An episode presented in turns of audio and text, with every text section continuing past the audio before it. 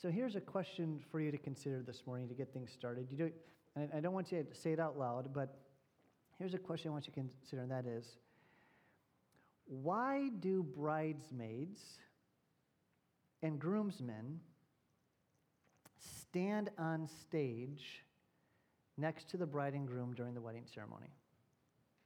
Just think about well, why, why do you think that is? You don't have to say it out loud. But why is that? Last weekend, my family was at a wedding. Uh, one of Stephanie's cousins was getting married, and she actually asked Stephanie to sing at the wedding. We were very thrilled to attend and so happy to see her cousin meet and marry such a wonderful Christian young man.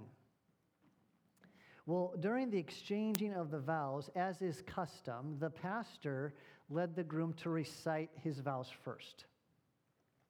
And like most people on their wedding day, uh, there are a few moments where the groom had to repeat himself because he kind of stumbled over some of the words, right? I don't know if you remember your wedding day, if that maybe happened to you.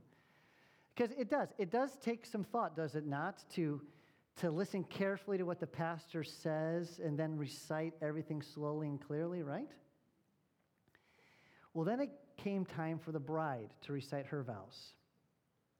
And you know what? She, she did precisely that.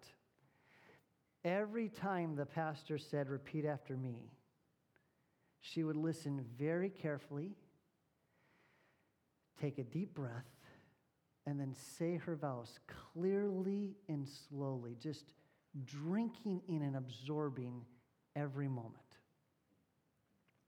Well, about halfway into her vows, during, during one of those moments when she took a deep breath in order to recite her vows, out of the blue, one of the groomsmen fell flat on his face. He had passed out. And when he hit the ground, he landed on his chin and his whole body began to shake. Immediately, the other groomsmen bent down to tend him and they called out those famous words Is there a doctor in the house?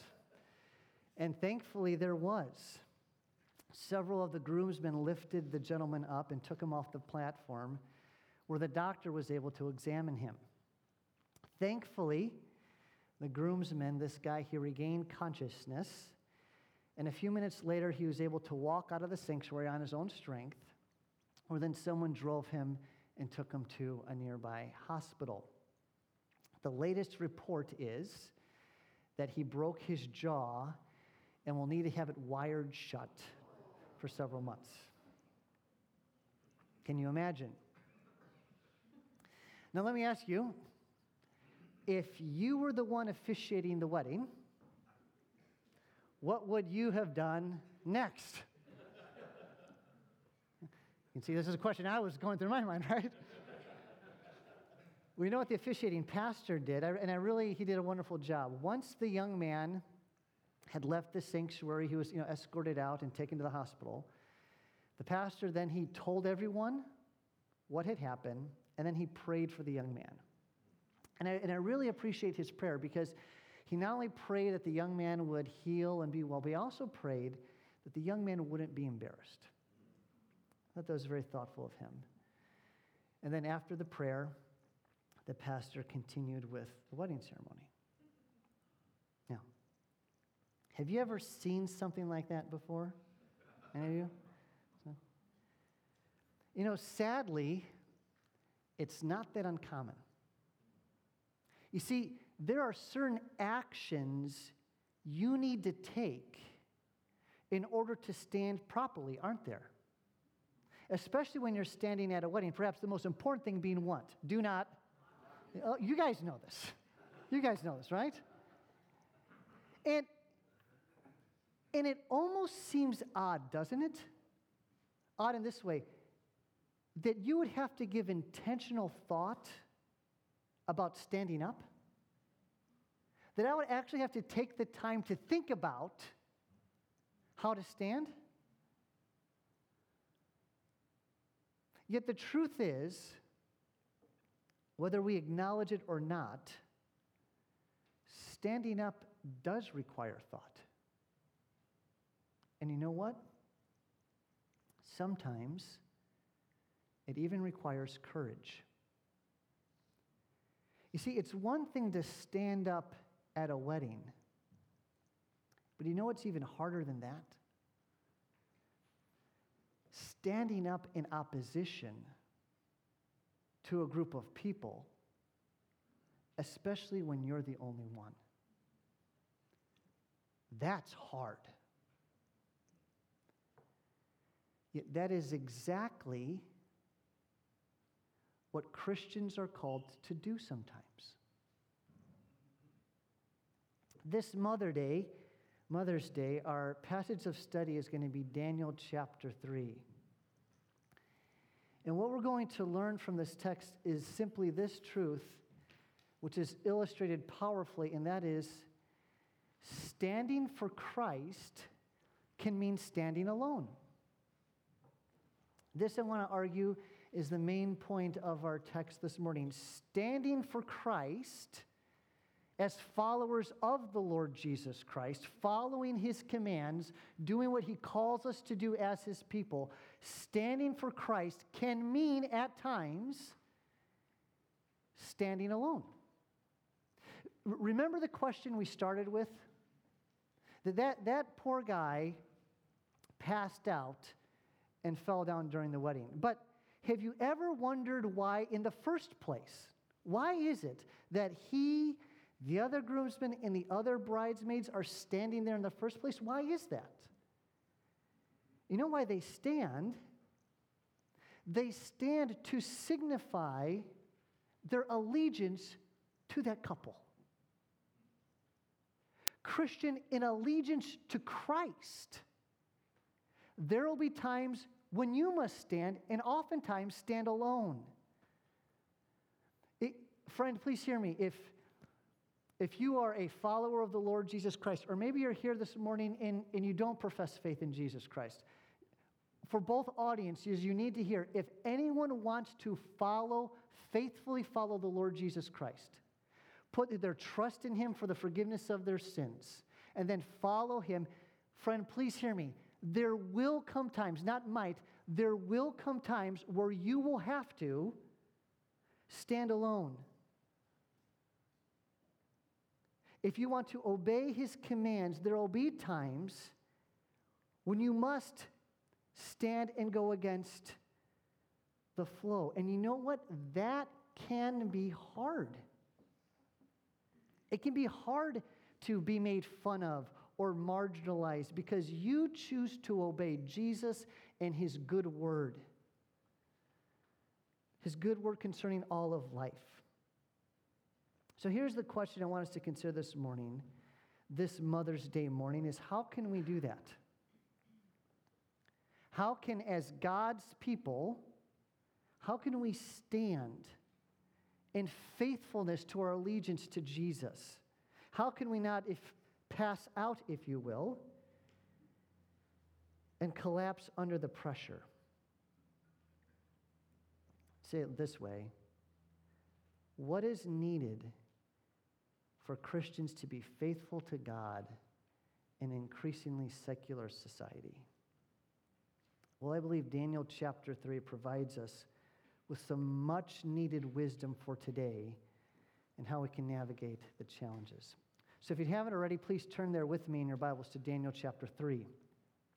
That's page 739 in that paperback Bible in the seat in front of you. As you're turning there, let me give you the context. In the overall storyline of the Bible, chronologically, Daniel takes place after 2 Samuel You know, we've been in 2 Samuel for a long time. The book of Daniel chronologically takes place after that. Daniel was written when Israel was experiencing the brokenness and pain of having life in exile. So, Israel at this time, they were aliens living far away from their home, Jerusalem.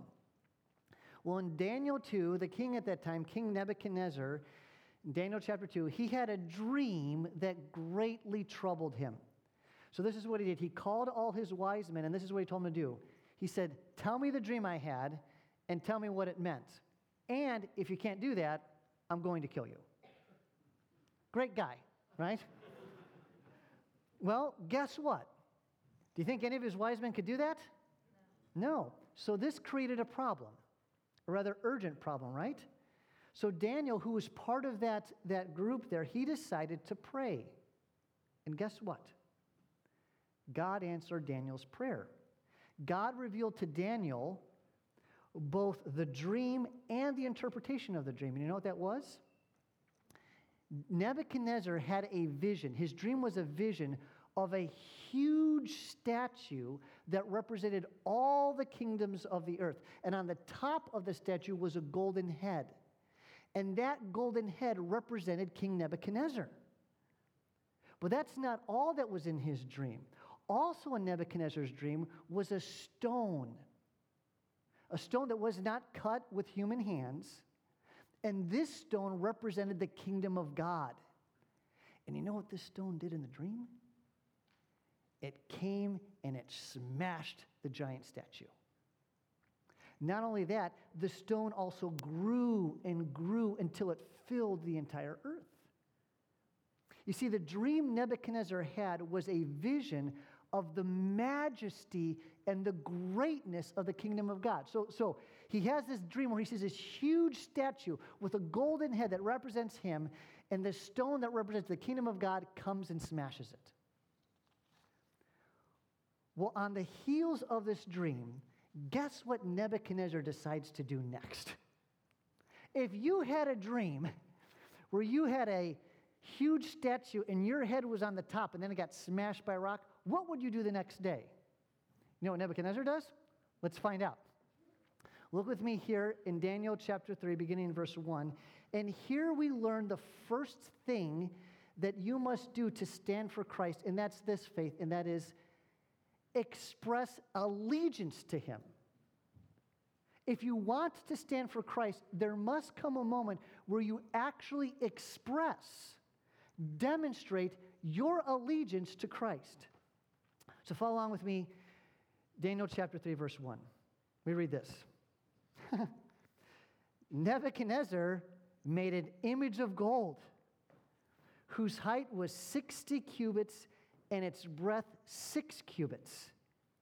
He set it up on the plain of Dura in the province of Babylon. So he has a dream about this giant statue with him at the head being smashed. So what does he decide to do? Build it. now, you're probably wondering how tall is it? Uh, based on biblical measurements, this statue would have been around 90 feet tall. Okay, and it's, it's a golden statue. But there's something else significant that we need to identify here in verse 1, and that is the location where he puts this giant statue. Where does he say he puts it? The plain of what? As several commentators have pointed out and actually have encouraged us, if we're reading our Bibles carefully, we'll realize that that's the same location where the Tower of Babel was built. And as we're about to see, just as the Tower of Babel sought to unite the people of the earth in opposition against God, so too that's Nebuchadnezzar's goal with this golden statue in opposition to God and in devotion to him and his statue. Now, verse 2. Then King Nebuchadnezzar sent together the satraps, the prefects, the governors, the counselors, the treasurers, the justices, the magistrates, and all the officials of the provinces to come to the dedication of the image that King Nebuchadnezzar had set up.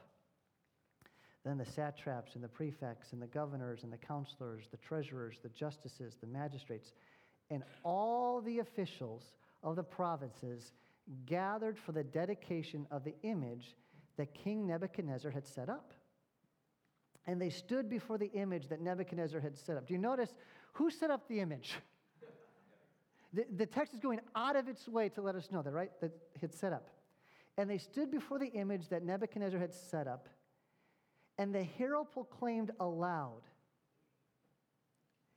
You are commanded, O peoples, nations, and languages, that when you hear the sound of the horn, pipe, lyre, trigon, harp, bagpipe, and every kind of music, you are to fall down and worship the golden image that King Nebuchadnezzar has set up.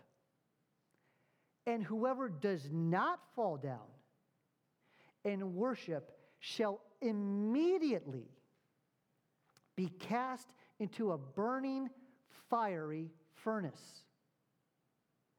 Therefore, as soon as all the peoples heard the sound of the horn, pipe, lyre, trigon, harp, bagpipe, and every kind of music, all the peoples, nations, and languages fell down and worshiped the golden image that King Nebuchadnezzar had set up. Do you see it? What an eerie, eerie image this text is painting. This cacophony of sound. Consider all the instruments.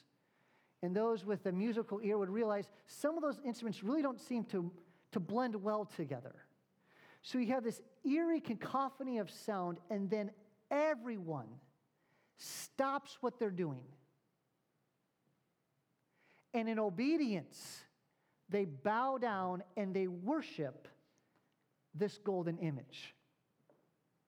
Well, almost everyone, because look at what we see next. Verse 8.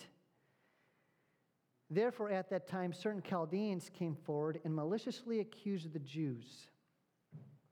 They declared to King Nebuchadnezzar, O king, live forever. You, O king, have made a decree that every man who hears the sound of the horn, pipe, lyre, trigon, harp, bagpipe, and every kind of music shall fall down and worship the golden image. And whoever does not fall down and worship shall be cast into a burning, fiery furnace. There are certain Jews whom you have appointed over the affairs of the province of Babylon Shadrach, Meshach, and Abednego.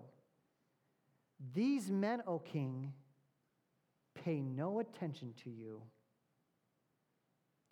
They do not serve your gods or worship the golden image that you have set up. Amen and amen. One of the more intense chapters in the book Pilgrim's Progress is when Christian and his companion Faithful they come upon the town Vanity Fair. In the book Vanity Fair represents the values, beliefs, and desires of this world. Well, while passing through Vanity Fair, Christian and faithful, they refuse to purchase any of the town's goods or to do business there. And this creates quite a commotion.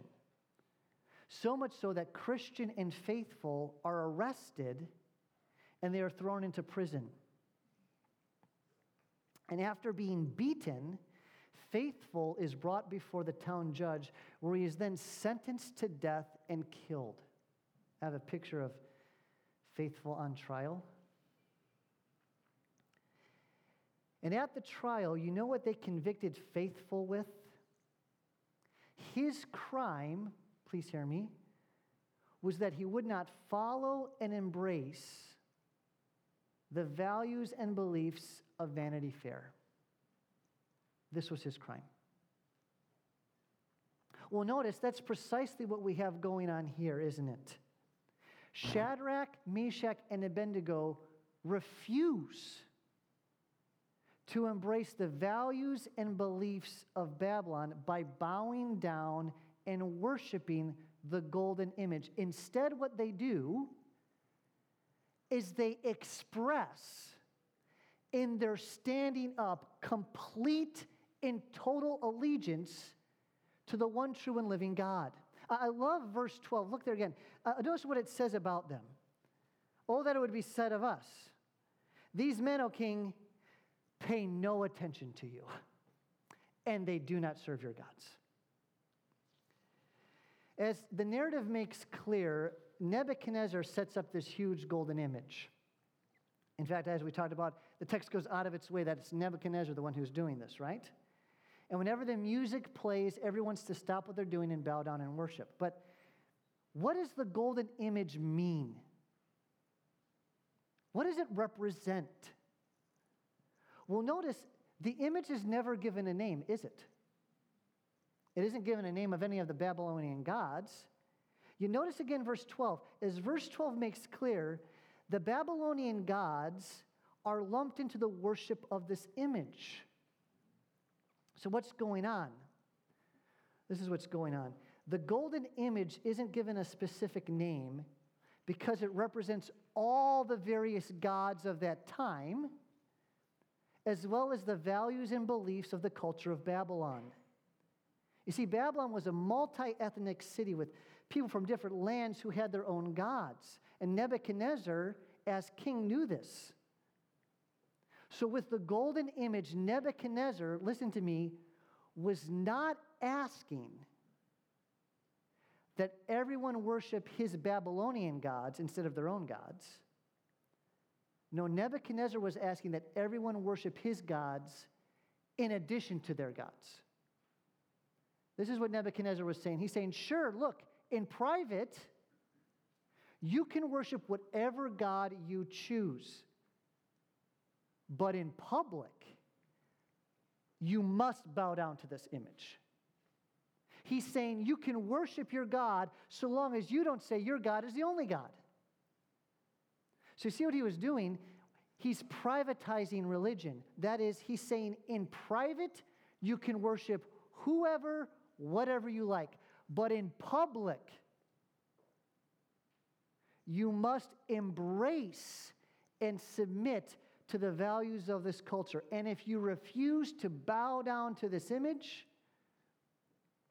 you'll be thrown into the fiery furnace. In faith, the command given by Nebuchadnezzar is not an anomaly in history. No, it's the same command we hear echoing today. Several years ago, Trevin Wax wrote an article entitled, If Daniel 3 Were Written Today. And in the article, he argues that the golden image of today is homosexuality and transgenderism. And it's really not hard to see how he comes to that conclusion, isn't it? Especially transgenderism.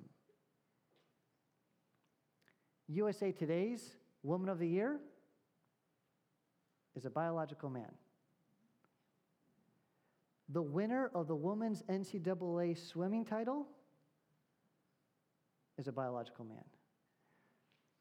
And our nation's newest Supreme Court justice can't even define or refuses to define what a woman is. Behold your golden statue. And it's not simply that transgenderism is simply promoted today. Like Nebuchadnezzar's golden image, is it not true that all people in all places are told to bow down and you must celebrate it? And if you don't, you will literally be thrown into the fiery furnace. I mean, how many people have lost jobs? How many people have been banned from certain sites or media sites? How many people have experienced discomfort in the workplace because they believe something as simply as men can't have babies? How many greeting cards are at Hallmark that says Happy Birthing Person Day? And part of the reason why I think, and I want to just let you know my pastoral heart here, part of the reason why I think this text is so important for mothers today is because advocates of this destructive, perverse ideology are aggressively targeting children. A friend of mine recently sent this to me. These are some pages taken from a children's book at your local bookstore and in your library. Listen to this page. The book says, Whatever your feelings are, they are real and important. You are the expert in being you. The next page says, Some babies grow into a different gender than the one that grown ups called them. There are lots of different genders that people grow up into. The next page says, Some people are girls, some people are boys, some people are neither, some people are both.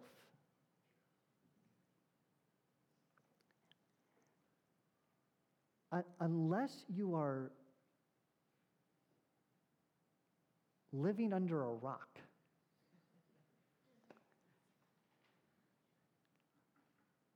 it is evident to see that our culture is aggressively trying to disciple our children to bow down and to worship the golden image of transgenderism. Indeed, it's demanding that we all bow the knee. Yet, when we look at the pages of Scripture, the Bible stands against the androgyny of our day and insists that contrary to this, that gender is not a feeling one identifies with.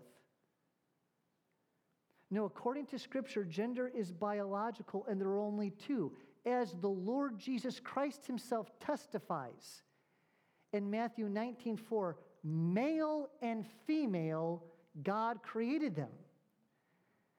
We don't choose our gender, God does.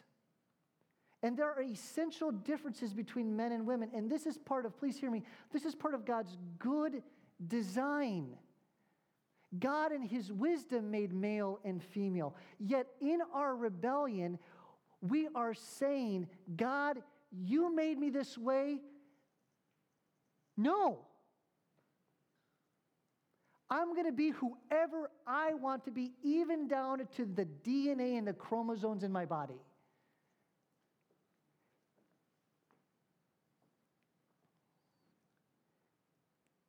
And the question before us, I think, is God's people. That we not only love these people and point them to Christ, but the question is, as God's people, in allegiance to Jesus, will we stand up for Christ and his word on these matters? Over a half century ago, a Presbyterian minister named Donald Grey Barnhouse, he asked this question. He said this, what would things look like if Satan really took control of a city? And here's what he speculated. Barnhouse speculated that if Satan took over a city, all the bars would be closed, pornography would be banished, the pristine streets would be filled with tidy pedestrians who smiled at each other. There would be no swearing. Children would say yes, sir, and no, ma'am. And churches would be filled every Sunday where Christ is not preached. Barnhouse argues that is something that Satan would love to see. And I think there's some truth to that. But, Faith, you know what else the devil would love to see? He'd love to see that Christians think there's no difference between a clean and tidy but Christless city and a culture who celebrates gay pride parades, drag queen story hour, and transgenderism. Please hear me, there's a difference. While both need to be saved by Christ, one culture reflects the created order and God's good design of marriage and family, while the other one is an active rebellion against it. This is why, please hear me, this is why when my older Christian brothers and sisters lament over the condition of America, I get it. I do. They're mourning the fact that our culture is moving further and further away from the created order and instead celebrating moral perversion and disorder. Don't misunderstand me. Both need to be saved by Christ. Both need the gospel of the Lord Jesus Christ, as Steve talked about, to transfer their hearts, transform their hearts. However, regenerate or not, there is a rightness and a goodness when societies walk in step with God's creative design. That's why it's good and right to push back against drag queen story hour and a homosexual agenda that's infiltrating our culture. Such things go against God's good created order. And as God's people, please hear me, we know this. And you know what? According to Romans chapter 1, our lost world knows it too. Yet they choose to suppress it. So, Christian mom, indeed Christians everywhere, follow the example of your ancient brothers Shadrach, Meshach, and Abednego, and refuse to bow to the golden image of today. Stand for Christ in his good, life giving word. You know, we, we're talking about speaking the truth in love. If we believe God's word is good, that his design is the best for us, then even if it's uncomfortable, even if we know they're going to push back against us, in love we would say, There is a better way, friend. It's the way of Christ and his design for you in his word. And I want to call us all to express our allegiance to Christ, to not be afraid to say, I stand with Jesus of Nazareth and what he says about these things. To not be ashamed, to not be embarrassed. And can I ask, have you ever expressed your allegiance to Jesus on these matters? This is hard. So, how can we do that? How, well, how were Shadrach, Meshach, and Abednego able to do it? How were they able to resist and to stand? Well, you know why? It's because of their faith. And this is the second thing it's because they esteemed God supremely. Look at this next passage, verses 13 through 18.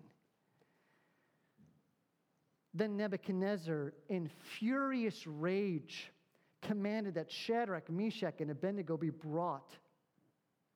So they brought these men before the king.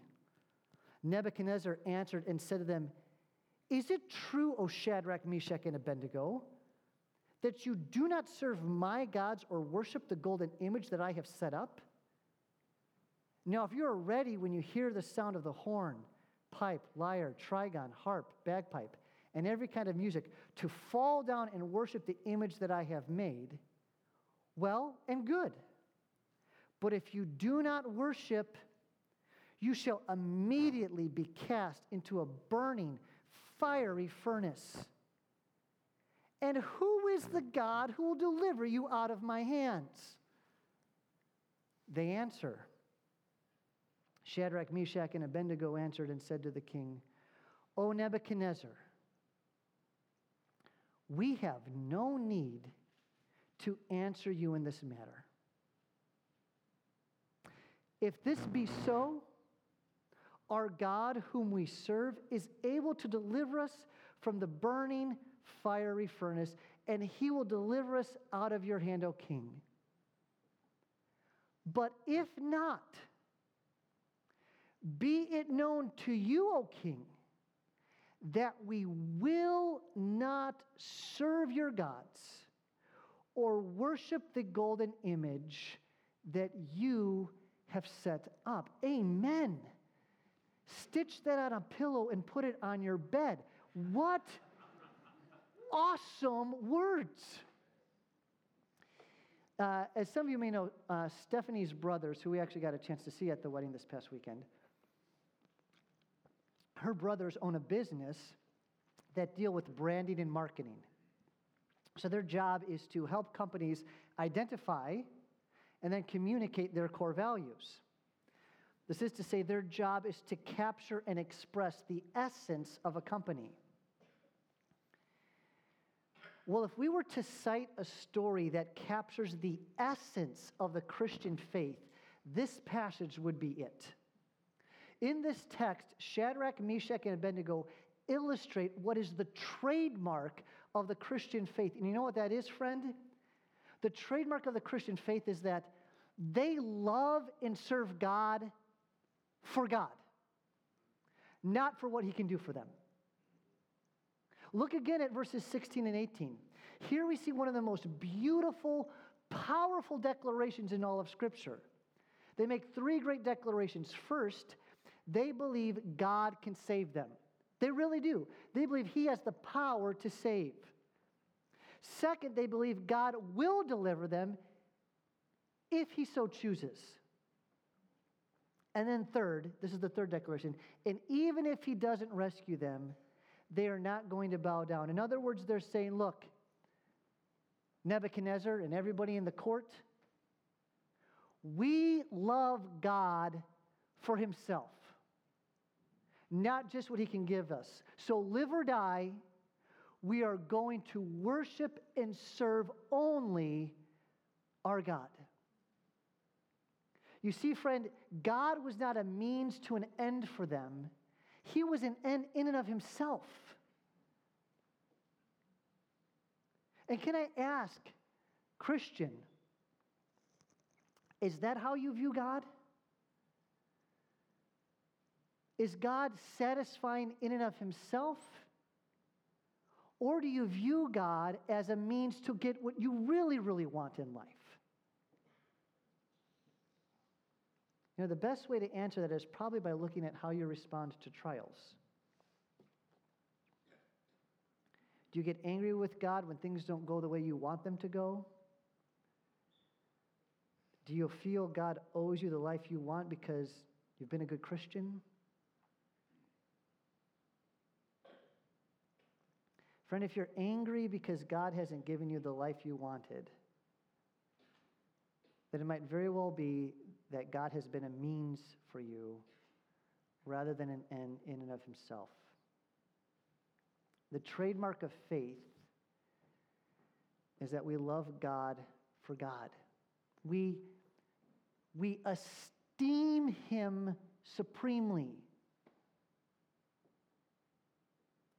Shadrach, Meshach, and Abednego realized that if they had God, they had everything. And faith, when you, when you have that, when you esteem God supremely, you can stand up to anyone or anything. When you realize if I have God, I have it all. But then finally, if you're going to stand firm, the last thing I want to direct your attention to is you need to embrace the cost. Look at how this chapter ends. So, I mean, Shadrach, Meshach, and Abednego, because they value God supremely, they, they express their allegiance to God. They refuse to bow down. They, and they refuse, they refuse to back down, and they willingly embrace the cost. You see this? They willingly embrace being thrown into a burning, fiery furnace for God. He means that much to them. And notice what happens next.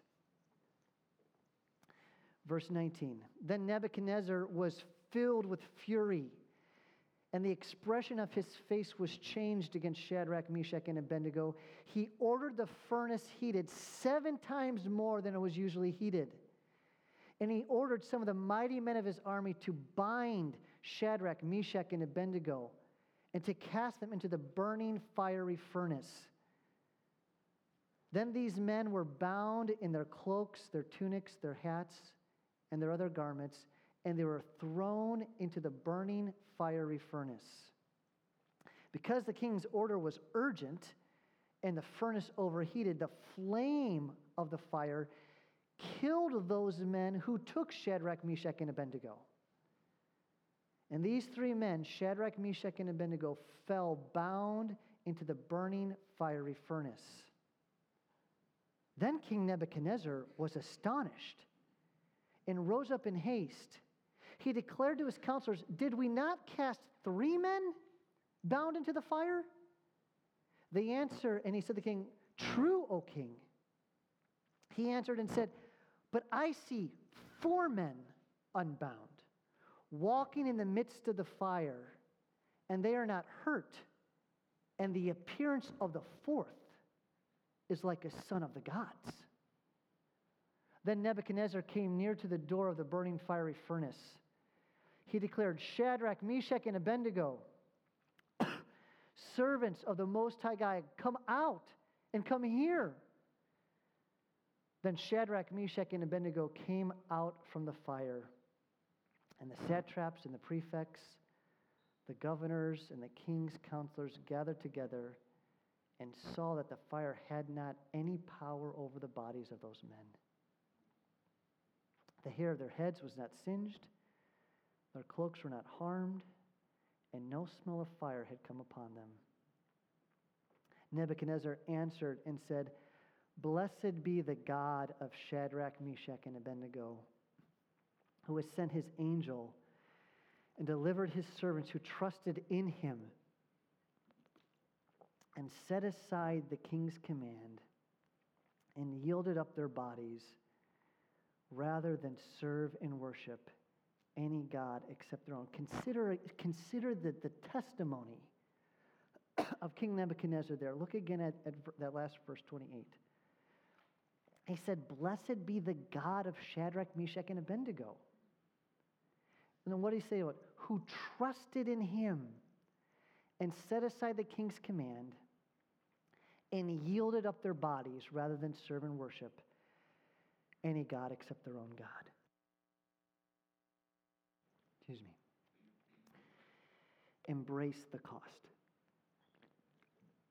This passage illustrates in story form what the Bible affirms, the rest of the Bible, about suffering. Notice in the passage I just read, Nebuchadnezzar is white hot with anger because they refuse to bow down to the golden image. In fact, he's so uh, angry, he wants the furnace as hot as his anger. So he orders his servants to heat the furnace up how many more times than normally is? Seven. In fact, he orders the furnace so hot that the men who cast Shadrach, Meshach, and Abednego into the fire, they die. Now, notice the irony here that the author is trying to communicate. Those who obeyed Nebuchadnezzar's commands died. Those who refused and were condemned to death emerged alive. So Nebuchadnezzar orders them to be thrown into the fire, yet when he looks in the fire, he sees two shocking things. First, he sees they're unharmed by the fire. They're simply, they're like walking around. And I, it's kind of fun to let your imagination go there, isn't there? Okay? You know, what does it look like for, for Nebuchadnezzar? And what are they doing? I know, are they playing pot, you know, rock, paper, scissors? Are they, what are they talking about? They're walking around like nothing's the matter. But then, second, what's the second shocking thing he sees? He sees not three, but how many? Four. And he says the fourth looks like, quote, a son of the gods. And they're saved and rescued. And I want to just draw out here a couple of truths about suffering as it relates to embracing the cost. And here's the first thing that this passage teaches through story form, and that's this, friend. Please hear me, Christian. The first thing is you will suffer. You will. It is unavoidable. Shadrach, Meshach, and Abednego suffered for standing for their faith. Jesus and his apostles promised us the very same thing that we will experience suffering and trials as believers. As Peter writes in 1 Peter 4:12, "Beloved, do not be surprised at the what kind of trial? Fiery trial. When it comes you to test you as though something strange were happening to you. Christian, it is not strange for you to suffer. It is not strange for you to go through trials, nor is it strange for you to receive opposition and pushback for standing for Christ. What is strange for the follower of the Lord Jesus Christ is a life free from suffering. That's strange. In his book, Walking with God with Suffering, Tim Keller makes the point that of all the people on planet Earth, Americans struggle with suffering the most. And you know why? Because they don't expect it. We in the States tend to believe that if you live a good life, you will be free from suffering. But it's not what the Bible teaches. Look, Jesus lived the perfect life, and his life was marked with suffering. How can we expect any different? So, number one, you will suffer. But then, second, suffering relates to your character the way fire relates to gold. So, it can refine you. Suffering can refine you if you hold on to Jesus. Throughout the Bible, it's not by accident that a fire is used as a metaphor for trials. Look at 1 Peter chapter 1. When Peter writes, In this you rejoice, though now for a little while, if necessary, you have been grieved by various trials, so that the tested genuineness of your faith, more precious than gold that perishes, though it is tested by what? may be found to result in praise and glory and honor at the revelation of Jesus Christ. What does fire do to gold? What does it do? It purifies it, it makes it better and more pure. It's an intense experience, right? But it purifies it. Christian, you want to know your heart? You want to know who you really are? Do you want to be a sympathetic and compassionate person? Do you want to have a profound trust in God? Then you need suffering.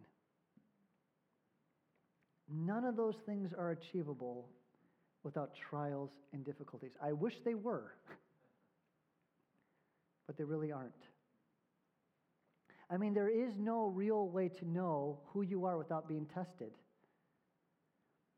There's, there's no way to really learn how to trust in God until you're drowning.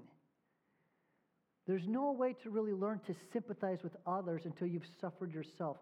Suffering Christian, if you hold on to Jesus, can relate to your character the way fire relates to gold.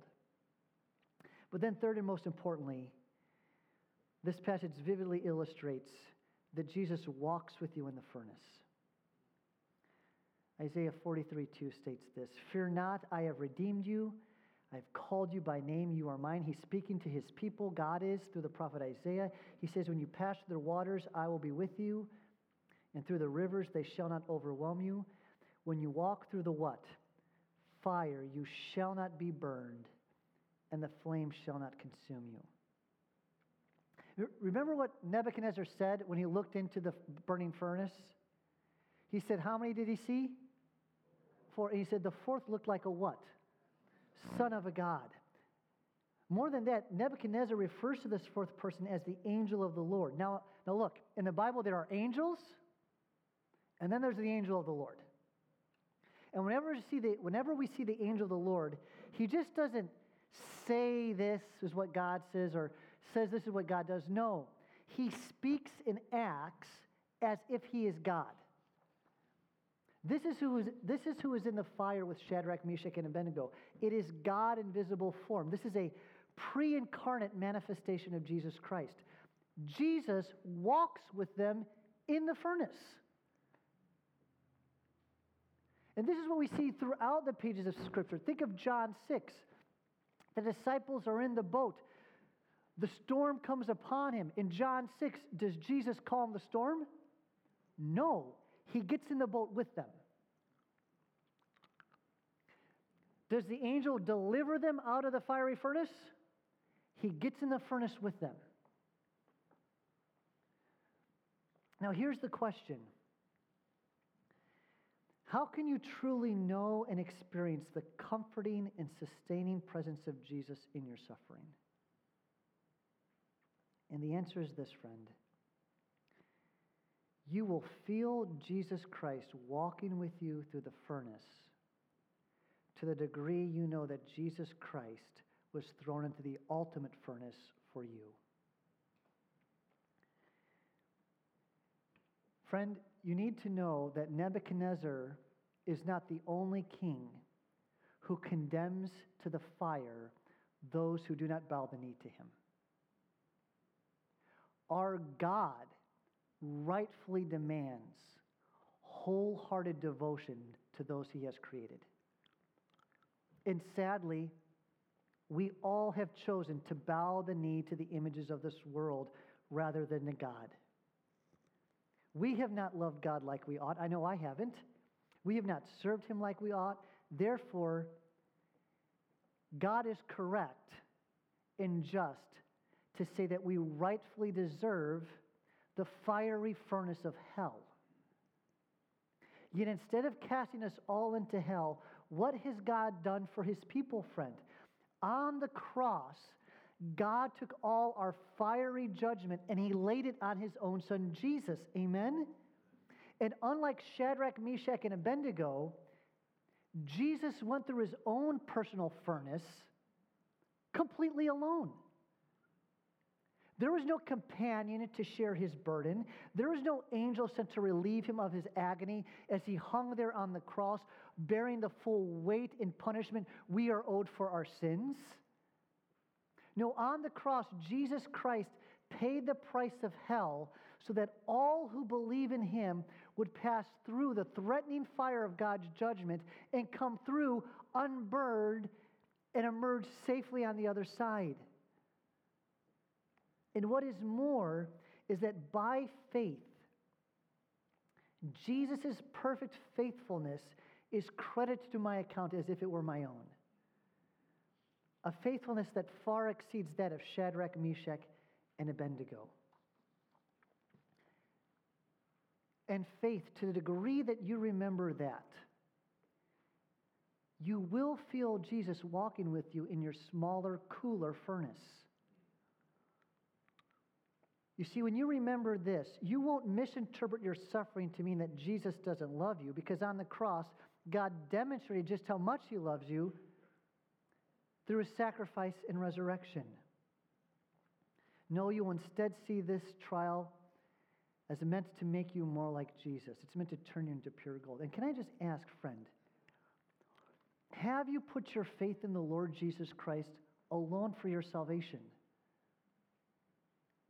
Because it would be wrong of me to withhold from you the truth, the reality that there is a fiery furnace we all are destined to. Because of our sin, as I just expressed, we all are destined to the fiery furnace of hell. But praise be to God, He sent His Son, Jesus Christ, to die the death we are owed for our sins and then raise from the dead three days later. And salvation, forgiveness of sins, a perfect righteousness, the hope of eternal life, all that is offered to you simply by faith. Have you put your trust in Christ alone? If not, I would encourage you to do so today. Faith standing for Christ can mean standing alone. And to close, I was, I was reminded of this of the story of Martin Luther. Before the Diet of Worms in 1521, Martin Luther was asked to recant his writings that disagreed with the teachings of the Roman Catholic Church. Luther refused. He said, Scripture is my highest authority. And then on May 6th, almost to the day, May 6th, 1521, the Roman Catholic Church handed down their verdict. And listen to carefully the last line of the verdict that condemned Martin Luther. They said this We have labored with him, but he recognizes only the authority of Scripture.